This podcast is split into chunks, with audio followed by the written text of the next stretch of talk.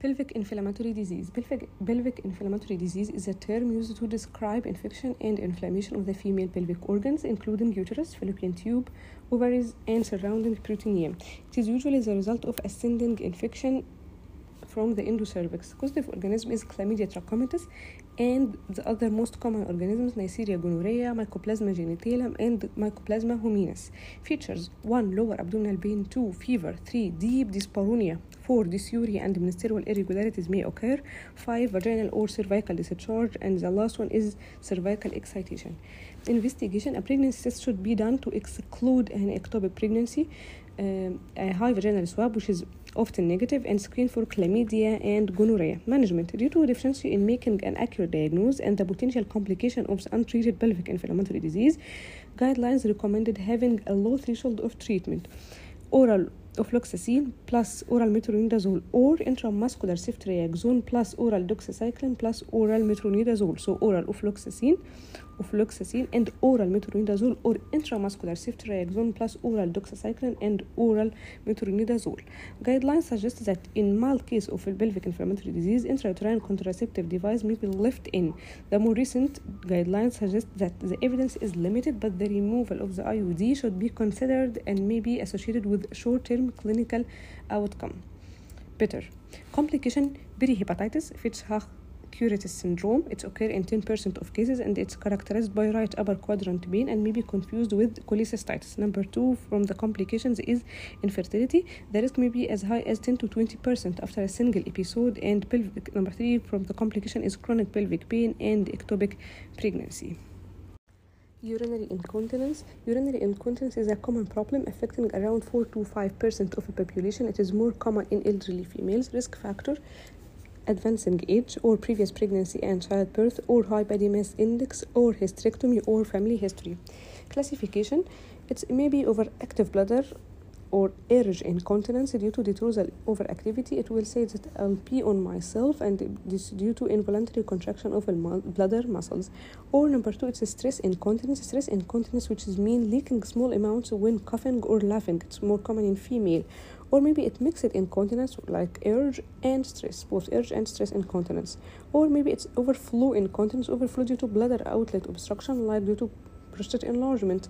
Or it may be neurogenic incontinence due to impaired function of the nervous system, like stroke in the frontal lobe. Initial investigation: bladder diuresis should be completed for a minimum 3 days, and vaginal examination to exclude pelvic organ prolapse and ability to initiate voluntary contraction of the pelvic floor muscle, Kegel's exercise, or urine dipstick and culture, or urodynamic studies.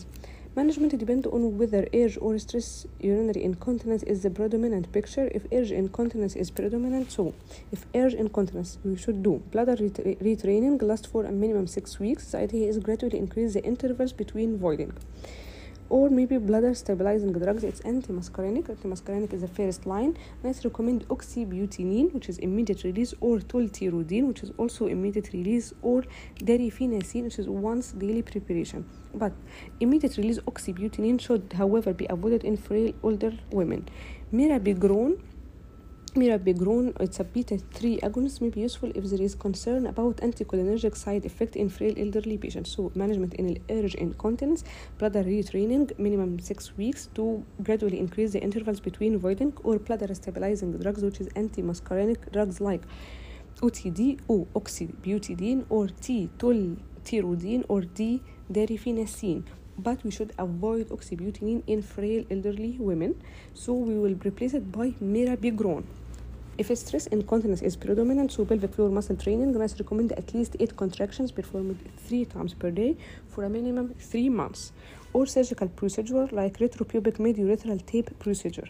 If surgery not possible, so give duloxetine. Duloxetine increase the tone of the muscle.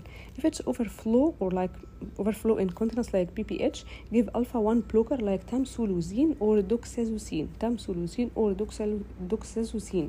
Side effect is also static hypotension, as alpha-1 is present in aortic arch. So stress incontinence, pelvic floor muscle training, not bladder, pelvic floor muscle training, and surgical procedure like tape procedure, or surgery not possible, so duloxetine. Overflow, give tamsulosin or doxazosin. Thanks. Hypoparathyroidism. Hypoparathyroidism is primary hypoparathyroidism or pseudohypoparathyroidism. Primary hypoparathyroidism is decreased parathormone secretions, secondary to maybe thyroid surgery. It has low calcium and high phosphate and treated with alpha-calcidol, which is vitamin D.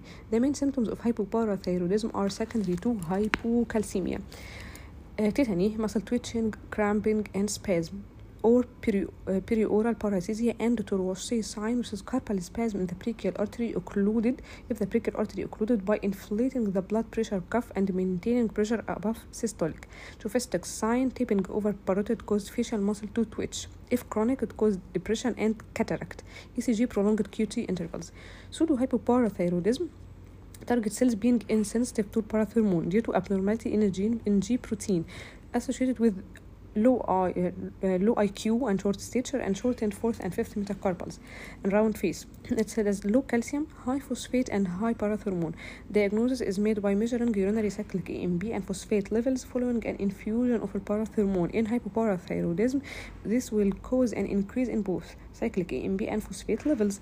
In pseudohypoparathyroidism type 1, neither cyclic AMP nor phosphate levels are increased, whilst in pseudohypoparathyroidism type 2, only cyclic AMP rises.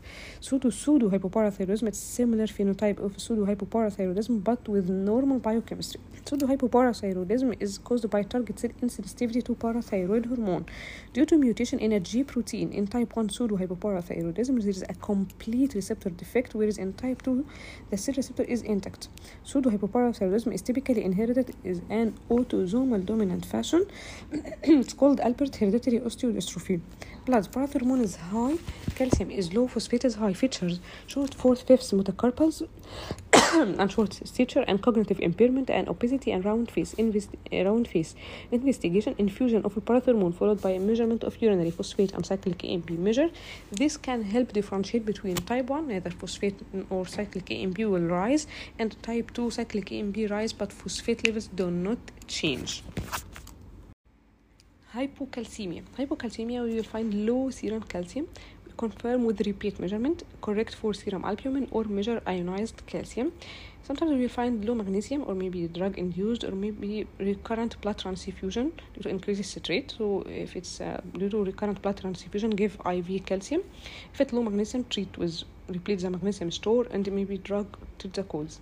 If it's no, then measure the parathormone. If it's normal or low parathormone, so it's maybe hypoparathyroidism due to surgery like parathyroidectomy or thyroid surgery or radiation to the neck.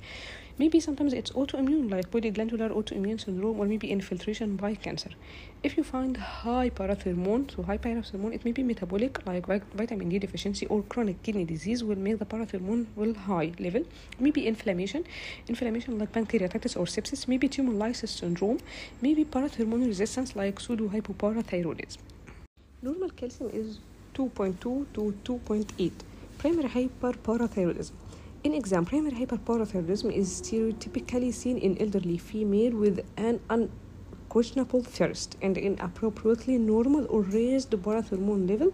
It is most commonly due to solitary adenoma. So, causes of primary hyperparathyroidism: 80% is solitary adenoma, 15% hyperplasia, 4% multiple adenoma, and 1% carcinoma. Features of hypercalcemia is pain, stones, abdominal groans, and cyclic moans. Polydipsia, polyuria, diabetes insipidus, maybe nephrogenic, peptic ulceration or constipation or pancreatitis, bone pain and fracture, osteitis fibrosa cystica, renal stone, fatigue, depression, hypertension, and acidosis, ulcer, pancreatitis. Associations: hypertension, multiple endocrine neoplasia, MEN type 1 and MEN type 2. So primary hyperparathyroidism is part of MEN type 1 and MEN type 2. Investigations, we will find raised calcium, low phosphate. Parathormone may be raised or normal. Technetium MIBI subtraction scan. Pepper pot skull is characteristic X-ray finding of hyperparathyroidism. Treatment: the definitive management is total parathyroidectomy. Conservative management may be offered if the calcium level is less than 0.25 millimole above the upper limit of a normal and patient more than 50 years and there is no evidence of end organ damage. Calcium mimetic agents like cinacalcet are sometimes used in patients who are unsuitable for surgery. Calcium attached to albumin, so if decrease in malnutrition like nephrotic, ionized calcium will free or not with albumin. So in acidosis, increase calcium, increase potassium. In alkalosis, decrease calcium, decrease potassium, as alkalosis bind more calcium to albumin. Diagnosis of hypercalcemia in the next term. Hypercalcemia. Causes of hypercalcemia. Two conditions account for 90% of causes of hypercalcemia. Number one, primary hyperparathyroidism. This is the most common cause in non-hospitalized patients, and the first cause of or most common cause of primary hyperparathyroidism is solitary adenoma. Number two is malignancy, the commonest cause in malignancy is the second cause of hypercalcemia. It is the commonest cause in hospitalized patients. This may be due to a number of processes, including bone metastasis, myeloma, parathormone releasing peptide from squamous cell lung cancer or lymphoma. Other causes include sarcoidosis, vitamin D intoxication, acromegaly, thyrotoxicosis, milk alkali syndrome, drugs like thiazide or calcium-containing antacid, or dehydration, or Addison disease, or Bush disease of the pawn. Features like we said in primary hyperparathyroidism is bones, stones, abdominal groans, and cyclic moans, polytipsia, polyuria, peptic ulceration, constipation, pancreatitis, bone pain, fracture, renal stone, depression, hypertension, acidosis, and associated with hypertension. Investigation: increase serum calcium, increase parathormone level or inappropriately normal, urine calcium increase or normal like familial hypercalciuria, decrease serum phosphate. Treatment: medical treatment, bisphosphonate, bamidronate in osteoporosis or any hypercalcemic cause. Cinacalcet if increased parathormone that inhibits parathormone and decrease bone manifestations. Dietary calcium should decrease less than 400. Oral hydration 2 to 3 liters.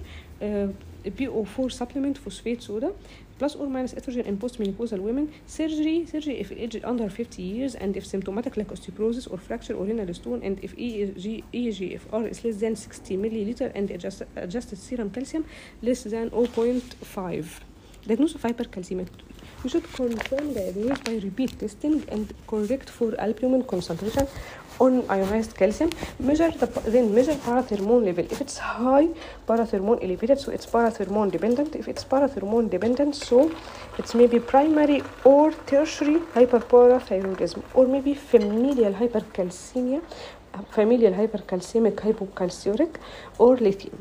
If it's suppressed parathormone, so it's parathormone independent.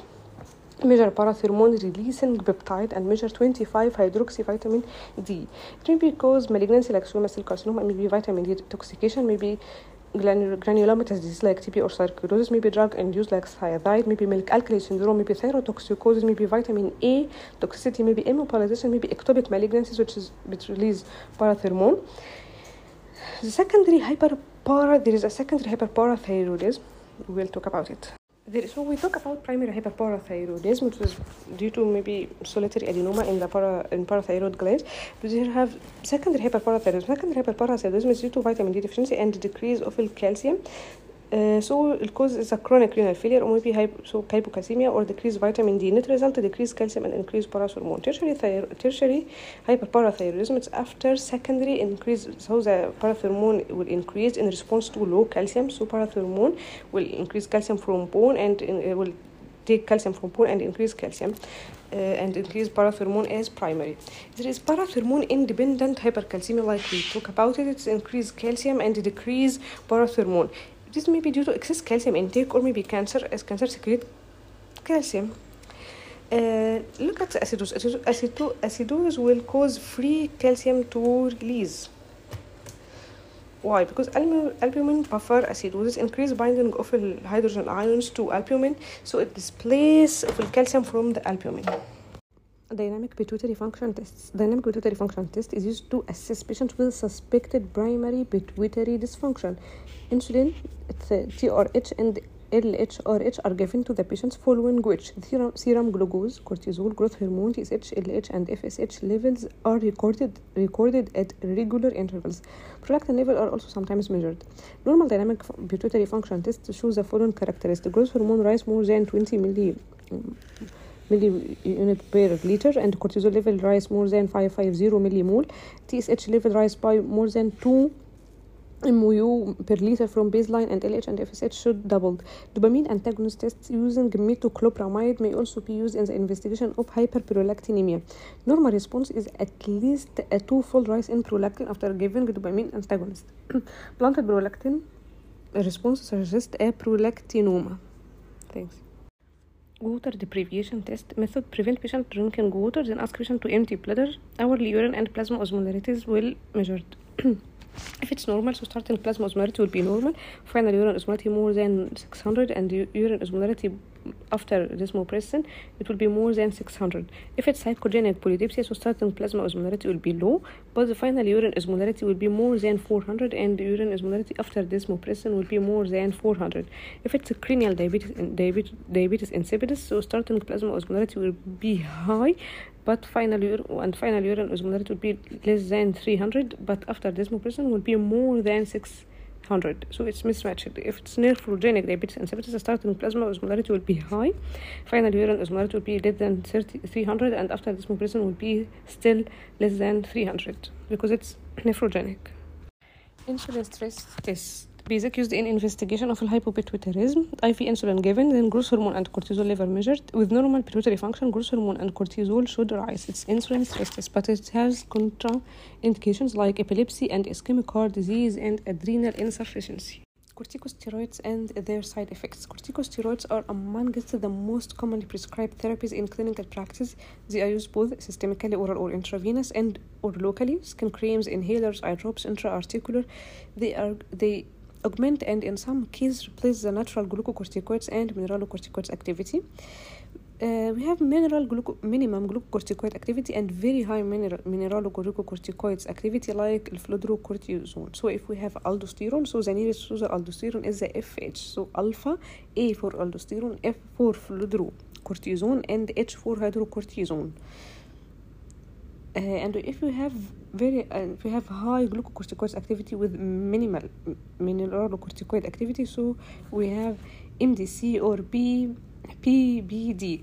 So glucocorticoids or cortisone will be near for prednisolone and dexa and beta and methyl prednisolone. Side effects of glucocorticoids are numerous and represents the single greatest limitation on their usage. Side effects are more common with systemic and prolonged therapy. Glucocorticoid side effects. Endocrine, it will cause impaired glucose regulation, increased appetite or weight gain or hirsutism and hyperlipidemia, Cushing syndrome like moon face, buffalo hump and striae, musculoskeletal like osteoporosis, proximal myopathy, avascular necrosis of a femoral head, immunosuppression like cause increased susceptibility to severe infection and reactivation of tuberculosis, psychiatric disorders like insomnia, mania, depression and psychosis, gastrointestinal like peptic ulceration and acute pancreatitis, ophthalmic complications like glaucoma and cataracts, suppression of growth in children, and intracranial hypertension and neutrophilia. Mineralocorticoid side effects will cause fluid retention and hypertension. Selected points on the use of corticosteroids. Patients on long-term steroids should have their dose doubled during intercurrent illness. The BNF suggests gradual withdrawal of a systemic corticosteroid if patients have received more than 40 mg prednisolone daily for more than 1 week or received more than 3 weeks treatment or recently received repeated courses. So if 40 mg prednisolone daily for more than 1 week or received more than 3 weeks treatment or recently received repeated courses. Thanks. Neuroblastoma is one of the top 5 causes of cancer in children, accounting for around 7% to 8% of childhood malignancies. The tumor arises from neural crest tissue of the adrenal medulla, the most common site, and sympathetic nervous system. Median age of onset is around 20 months. Features abdominal pain, pallor, weight loss, bone pain, limb, hepatomegaly, paraplegia, proptosis, abdominal pain, abdominal mass, pallor, weight loss, bone pain, limb, hepatomegaly, paraplegia, and proptosis. Investigation raised urinary vinyl mandelic acid and homovanillic acid level. Calcification may sit on abdominal X-ray and should sometimes take biopsy. Carni complex is a spotty skin pigmentation with myxoma in the left atrium and schwannoma. Schwannoma is tumor in CNS and GH, which is pituitary growth hormone increase, pituitary adenoma, neurological and acromegaly, and decreased testosterone. Von Hippel-Lindau disease. It's autosomal dominant disease, defect in chromosome 3, have CNS tumors and retinal hemangioblastoma, 40% from renal cyst or carcinoma, which is late pheochromocytoma, bilateral 40%, or pancreatic tumor, 50%, non-functioning, and schwannoma, which is tumor in the CNS. Pendritz syndrome is deafness and hypothyroidism, so ear and thyroid gland. Pendritz is an autosomal recessive genetic disorder that is characterized by bilateral sensorineural deafness with mild hypothyroidism and a goiter. Patients tend to present with progressive hearing loss and delay in academic progression. Often head trauma tends to make the sensorineural deafness worse, leading to patients having to avoid contact sports. In Pendritz syndrome, there is a defect in organification of iodine, leading to dyshermogenesis. However, thyroid symptoms in Pendritz syndrome are often mild, and patients are often clinically euthyroid, presenting only with a goiter. Thyroid function tests are also often normal, requiring the perchlorate discharge test to aid diagnosis. Perchlorate discharge test to aid diagnosis. The syndrome can be diagnosed via genetic distinct Pendritz syndrome gene. It's on chromosome 7, and audiometry and MRI imaging to look for characteristic 1.5 turn in the cochlea. 1.5 turn in the cochlea compared to the normal, which have 2.5 turn. Treatment with thyroid hormone replacement and cochlear implant. Insulinoma. Insulinoma is a neuroendocrine tumor derived mainly from the pancreatic island of Langerhans cells. Basic most common pancreatic endocrine tumor. 10% malignant, 10% multiple. Of patients with multiple tumors, it's 50% of them have MEN type 1. Features of hypocalcemia, typically in the morning or before meal, like diplopia and weakness. May have rapid weight gain, may be seen high insulin and raised proinsulin to insulin ratio and high C-peptide. Diagnosis supervised, prolonged fasting up to 72 hours, and CT pancreas. Management surgery or diazoxide and somatostatin to manage hypoglycemia if patients are not fit or not candidate for surgery. Bartter syndrome. Bartter syndrome is an inherited cause, usually autosomal recessive, of severe hypokalemia due to defective iron chloride absorption as sodium-potassium chloride cotransporter in the ascending globophenyl. It should be noted that it is associated with normotension, unlike other endocrine causes of hypokalemia, such as Cohn's or Cushing or Lidd's syndrome, which are associated with hypertension. Loop diuretics work by inhibiting sodium-potassium chloride. Thinking of Bartter syndrome as like taking large dose of furosemide. Features usually present in childhood. It's failure to thrive, so it's caused polyuria, polydipsia, hypokalemia, normotension, and weakness. Weakness is loss of calcium in the urine, so nephron stones. Treatment: potassium sparing, spironolactone, non-steroidal-like endomethacin to cause vasoconstriction of the afferent to decrease filtration. Gentleman syndrome. Gentleman syndrome is due to defect in the thiazide-sensitive sodium chloride transporter in the distal convoluted tubule. It's old men or adult and recessive autosomal. Features: normotension or hypotension, hypokalemia, hypocalciuria, hypomagnesemia, and metabolic alkalosis. So treatment: potassium sparing, spironolactone, and magnesium. Liddle syndrome is just it take exogenous aldosterone. Liddle syndrome is a rare autosomal dominant condition that causes hypertension and hypokalemic alkalosis, thought to be caused by disorders sodium channel in the distal tubule, leading to increased reabsorption of sodium, so decrease renin, decrease aldosterone. Treatment is either amiloride or triamcinolone. It's a potassium sparing diuretic work on this receptor.